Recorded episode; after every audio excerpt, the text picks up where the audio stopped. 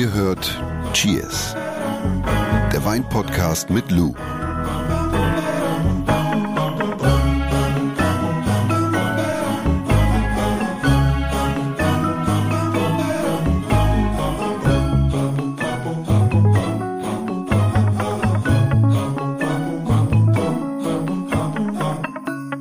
Ich mache jetzt mal eine Kerze an für uns beide, nur für uns beide, damit wir so ein bisschen, ein bisschen Weihnachtsstimmung haben, oder?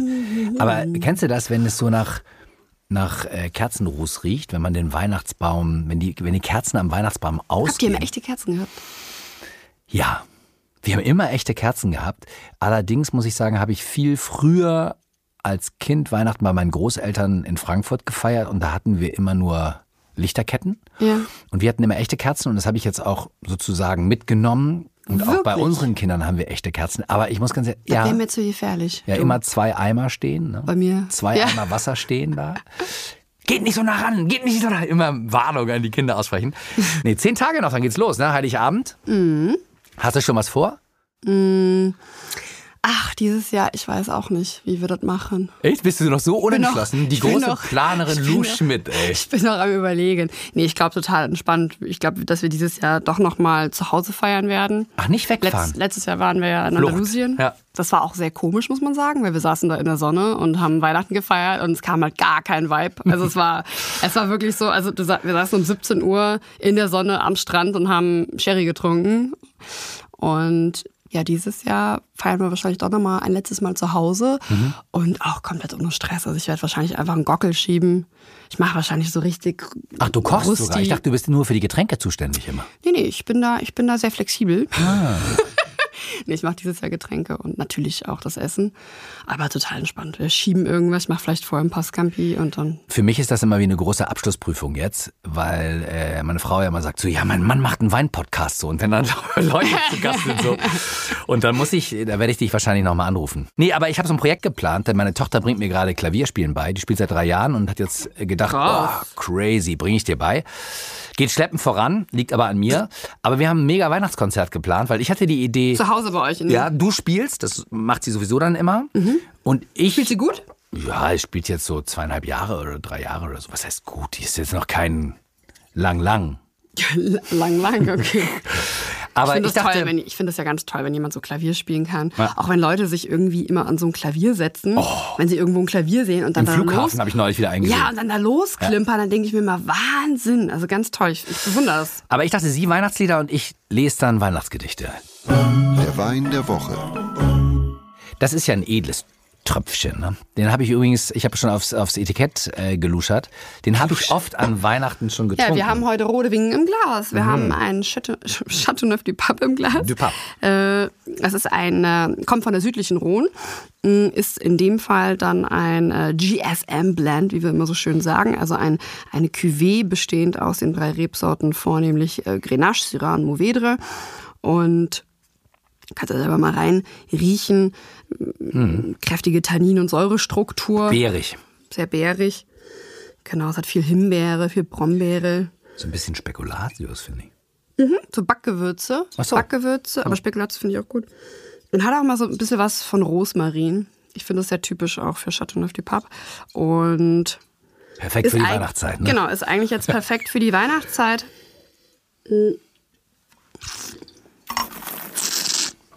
Mhm. Ne, der hat, der hat Tannin, also der hat ein gutes Der Gerbstoffgerüst. breitet sich aus. Ne? Gleichzeitig hat er aber auch noch immer eine sehr schöne vibrierende Säurestruktur. Und äh, ja, ist perfekt jetzt eigentlich für die Weihnachtszeit. Würde ich so, also normalerweise bin ich ja kein Fan von, ich sag jetzt mal, fetten Wein zu fettem Essen. Also normalerweise sagt man ja so, ja, zu ganz, da würde jetzt auch so ein fetter Rotwein oder sowas gehen. Bin ich eigentlich nicht so ein Fan von. Der ist jetzt aber ehrlich gesagt überhaupt nicht fett. Der würde zum Beispiel auch sehr gut zu ganz passen. Also wenn das jemand an Weihnachten vorhaben sollte. Wo wir schon beim Thema sind, müssen wir sagen, liebe Cheers Community, wir haben uns wirklich tagelang die Köpfe zerbrochen. Was machen wir so kurz vor Weihnachten? Welches Thema? Und äh, wir sind zum Entschluss gekommen, dass wir tatsächlich doch wieder über ja Weihnachtsessen und Wein sprechen. Haben wir im vergangenen Jahr schon gemacht. Kann man sich auch nochmal anhören. Ne? Folge 14 ist das, da haben wir über die Top 5 Weihnachtsgerichte der Deutschen gesprochen. Das wollen wir heute auch wieder machen, aber wir wollen das Ganze ergänzen mit euren Fragen, weil wir haben viele Fragen bekommen. Was kann man denn so dazu machen? Was kann man dazu kurz vor Weihnachten machen oder an Weihnachten machen? Und genau diese Fragen nehmen wir auf, die stelle ich dir gleich. Aber vorweg habe ich die erste Frage an dich. Was kann man eigentlich als Weihnachtsaperitif trinken? Also als Szenario, die ersten Gäste trudeln ein. Was gibt's denn als Alternative ja, zu... oder beim Geschenke auspacken. Ne, was man Dann da machen wir nachher. Ah, machen wir nachher. gut. Aber so Alternative zu Cremant oder Champagner.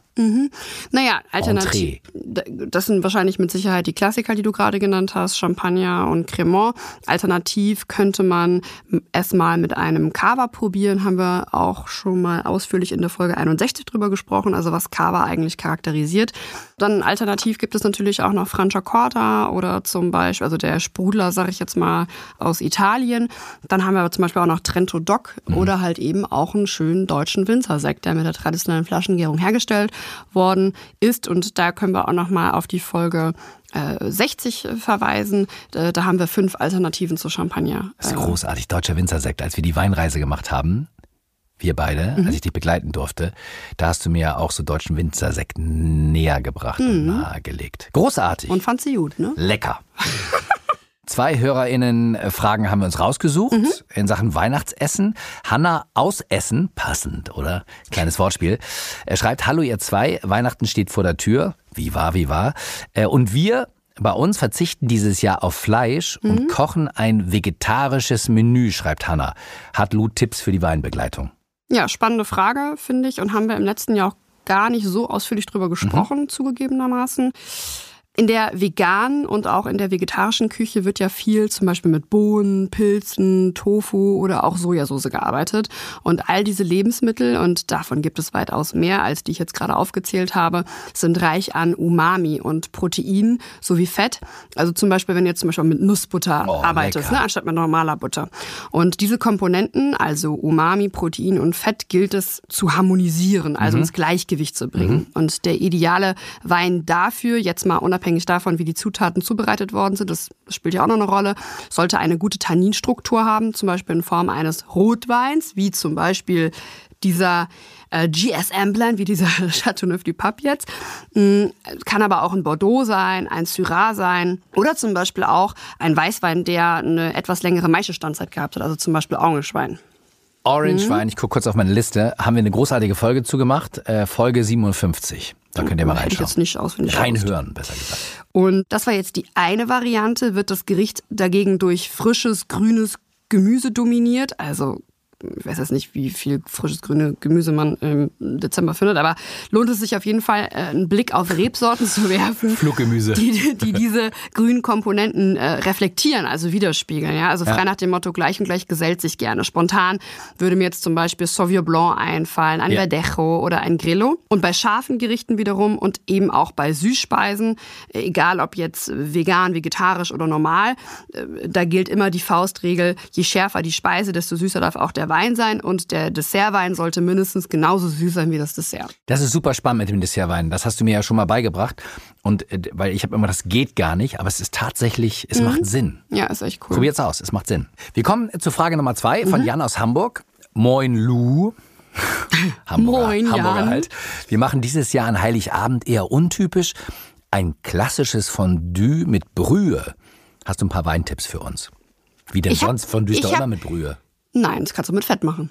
Und ich habe Boah, ist das krass, echt? Ja, bei uns Öl, gab's das. Bei uns gab's das immer mit Brühe, Ja, bei mir auch. weil meine Mama auch gesagt hat, dass es dann nicht so gefährlich ist. Also falls irgendwas daneben geht. Für die Augen Es von ist dir. wahrscheinlich auch gesünder, würde ich jetzt einfach mal sagen. Äh, aber man kann es auch mit Fett machen. Okay. Und ich habe gelesen, dass es gar nicht so untypisch ist. Weil viele machen an Weihnachten Fondue. Das wusste ich nicht. Das ist, glaube ich, in den Top 5. Ich dachte immer, das macht man eher an Silvester. Aber vielleicht habe ich Brühe? das durcheinander gebracht mit dem Käsefondue. Aber ist eine gute Frage, weil Brühe hat ja einen krassen Geschmack. Ne? Ja, und deswegen ist es auch keine so leichte Frage, weil ich ja auch nicht weiß, was der Jan da alles in seinen Pott hängt. Aber ich gehe jetzt einfach mal davon aus, dass auch ein bisschen Rindfleisch dabei sein wird oder zum Beispiel auch Gambas. Und da wäre meine Empfehlung, einfach mal auch im Hinblick auf die Brühe, es einfach mal mit Sherry zu versuchen. Sherry. Mhm. Also Sherry auch wenn wir das Solo nehmen, also wenn wir jetzt eine Konsumie haben, eine sehr starke Konsumie, ich fuchtle mit meinem Kugelschreiber rum, eine starke Konsumie haben, dann passt dazu unfassbar gut ein Amontillado, weil der kann das mit dieser salzigen, konzentrierten mm. äh, Form dieser Brühe aufnehmen. Der kann dem die Stirn halten. Und auf der anderen Seite passt natürlich auch wieder richtig gut Manzanilla und Fino zu zum Beispiel Gambas. Also ich würde ein Fino machen, vielleicht auch in der Reihenfolge. Wenn ich mit Gambas starte, dann würde ich mich weiter rantasten an Manzanilla und dann halt eben ein bisschen konzentrierter und auch ein Stück weit salziger. Äh, ein Amontillado, wenn ich dann zum Beispiel Rindfleisch in die Brühe reinhänge, äh, weil es dann auch ähnlich ist wie so ein Cana al Toro. Hast du schon mal in Spanien gegessen? Das mhm. ist ein, im Prinzip ja. wie ein Suppenfleisch ja. und da ist die Brühe noch ein bisschen drin und da, dazu trinkt man halt eben traditionellen Amontillado und das funktioniert einfach unfassbar gut. Ist schon ein bisschen speziell. Wir kommen zu den Klassikern, we call it Klassiker, typische Weihnachtsgerichte. Ähm, haben wir schon angekündigt, wie wir auch in der letzten Weihnachtsfolge, also im vergangenen Jahr drüber gesprochen haben. Was ist mit Kartoffelsalat mit Würstchen? Was, was ist mit Kartoffelsalat mit Würstchen? mit Würstchen? Ja, statistisch gesehen ist es äh, ist Kartoffelsalat mit Würstchen das beliebteste Weihnachtsessen der Deutschen. Wohl wahr.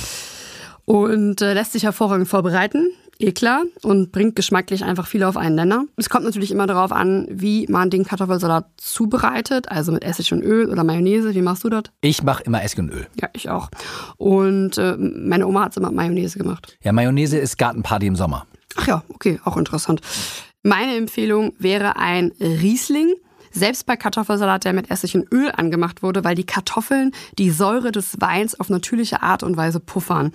Mhm. Ähm, und auch wenn jetzt zum Beispiel mit Senf gearbeitet wird oder der Kartoffelsalat durch die Mayonnaise sehr reichhaltig ist, würde ich einen Riesling empfehlen, eventuell auch einen feinherben Riesling, weil der dann auch noch mal diese Würze vom Senf und diese, naja, richtige Schärfe ist das nicht, aber diese Würze so ein bisschen ins, ins Gleichgewicht bringt. Also so ein sagen. Kabinett feinherb, also so mit 70 Grad Öxle, feine Säure, feine Fruchtsüße, dazu so ein richtig, richtig toll abgeschmeckter Kartoffelsalat mit Essig und Öl. Herrlich. Aber auch mit Mayonnaise würde funktionieren, weil da, da haben wir wieder die Stärke von den Kartoffeln und das Fett von der Mayonnaise. Also wir merken uns äh, Kartoffelsalat, äh, sagen wir Riesling oder eben feinherber Riesling. Mhm. Äh, kommen wir zum Klassiker Geflügel, also Ente oder zum Beispiel Gans, dann mit Beilagen wie Klöße, wie Rotkohl. Ja, also das, das haben wir eben schon mal ganz kurz angesprochen. Also in der Regel wird ja hierzu immer ein kräftiger und schwerer Rotwein empfohlen bzw. serviert. Ich persönlich finde, dass es sich dabei einfach um so ein K.O.-Pairing handelt, weil wir haben das Fett vom Geflügel, wir haben die mächtigen Klöße, wir haben in der Regel ein sehr kräftig abgeschmecktes Rotkraut und dann auch noch ein kräftiger Rotwein. Also da wäre bei mir einfach Sense, muss ich ganz ehrlich sagen. Stattdessen empfehle ich dazu gerne leichte Rotweine, also wie zum Beispiel ein Spätburgunder, ein Fanatsch, also Drollinger oder mh, hm, von mir ist auch eine Spur kräftiger, zum Beispiel ein Sangiovese. Hm, das macht einfach viel mehr Spaß hm, und diese feine Tannin- und Säurestruktur dieser Weine harmonieren einfach perfekt mit diesen reichhaltigen Komponenten. Also das, die Säure, die schneidet da einfach durch durch. Hm. Der Wein wiederum wirkt erfrischend und lockert diese reichhaltigen Strukturen auf. Und dem Trinkfluss zuliebe sollte man diese gerade aufgezählten Rotweine unbedingt gleich gekühlt servieren. Da hast du einfach, das macht, da hast du einfach Lust auf das nächste Glas, weißt du? Stellst du es nicht so, du hast diese reichhaltigen Komponenten, dann hast du diesen leicht gekühlten Spätburgunder mit so einer feinen filigranen Säure und also perfekt. Eine herrliche Vokabel, Trinkfluss, ne? Ja. Dem Trinkfluss zuliebe. Ja. Sollte ich mir vielleicht mal als auf Socken drucken lassen oder so. Wir kommen zu den Wildgerichten, die ja sehr intensiv sind. Mhm. Und intensive Wildgerichte wie zum Beispiel Hirsch vertragen meiner Meinung nach auch kräftigere bzw. intensivere Weine, okay. wie zum Beispiel ein Bordeaux, ein Barolo oder ein Syrah zum Beispiel aus dem französischen Weinanbaugebiet der Rhone wird viel mit süßer Frucht, zum Beispiel in Form von Preiselbeeren gearbeitet. Und wenn das Fleisch zum Beispiel eine Spur weniger dominant ist, wie das bei Reh manchmal auch der Fall sein kann, kann man auch durchaus mal eine Riesling-Bären-Auslese oder einen roten Portwein zum Beispiel, einen Tawny ausprobieren dazu. Das kann auch sehr gut funktionieren und sehr viel Spaß machen. Äh, wir kommen zum Raclette und Käsefondue. Ja, was sagt denn die liebe Lou an dieser Stelle? ah, ich weiß. Groß together. Äh, groß, groß together, ne? groß together, genau. Also zu käsebasierten Gerichten wie zum Beispiel Raclette oder Käsefondue funktioniert am besten ein Wein aus der Region. Wo kommt das her? Aus der Schweiz, Hauptschweiz. Und was wird in der Schweiz getrunken? Ähm, Gut edel, also ja. Schassler. Schassler. Genau, und äh, das ist der Wein, den die SchweizerInnen zu Raclette oder Käsefondue trinken. Da würdest du doch keine Ausnahme machen oder gibt es eine Alternative, wo du sagst, oh, wenn es kein Chasselas da ist, also kein Gutedel da ist? Ja, man könnte auch, je nachdem, das kommt ja immer drauf an, was ich für eine Käsesorte verwende. Also auf der sicheren Bank ist man mit Sicherheit mit dem Chasselas, mit dem Gutedel. Wenn zum Beispiel so etwas vielleicht eher so Gruyère, so kräftigere Käsesorten mhm. sind, die dann da verwendet werden. Ich kenne mich mit Raclette auch ehrlich gesagt überhaupt nicht so gut aus. Ich habe das nur zweimal in der Schweiz gemacht und fand das sehr beeindruckend, was sie da alles, äh, was sie da, was sie da veranstalten. Das ist ja wie so eine Käseparty. Ja gut, aber in der äh, Schweiz Da kann man dann zum Beispiel auch mal einen Spätburgunder ja. versuchen, ne? Aber auch da Gruyère, Schweiz, Spätburg oder Merlot könnte man auch, könnte man auch versuchen. Vielleicht so einen soften Merlot, ja. Es gibt noch ein Topic, Fisch und Meeresfrüchte. Mhm. Finde ich super spannend. Ja, hier kommt es äh, natürlich immer auf den Fisch und oder beziehungsweise auf, auf die sagt man, Meeresfrucht an. Und äh, nicht zuletzt natürlich auch auf die Zubereitungsart und die Soße. Ja? Also viel Fett, wenig Fett, geräuchert, blanchiert, Du meinst zum Beispiel gewürzt. einen Karpfen, der wäre jetzt so. Genau, ja. Also bei stark fetthaltigen Fischen ja. sollte man auf kräftige Rotweine verzichten, weil die, die Gerbstoffstruktur der Weine einfach unangenehm mit dem Fett reagieren können und es dann zu so einem metallischen Geschmack im Mund kommt. Hast du vielleicht mal gehabt? Habe ich gehabt. Ja. Und es ist wie so, als würde man in so ein Stück Alufolie beißen würde. Ja. Und hier ist man einfach mit so leichten aromatischen Weinen, wie zum Beispiel einem Riesling, einem Grünen Veltliner, einem Sauvignon Blanc oder einem Verdecho oder Grillo gut beraten.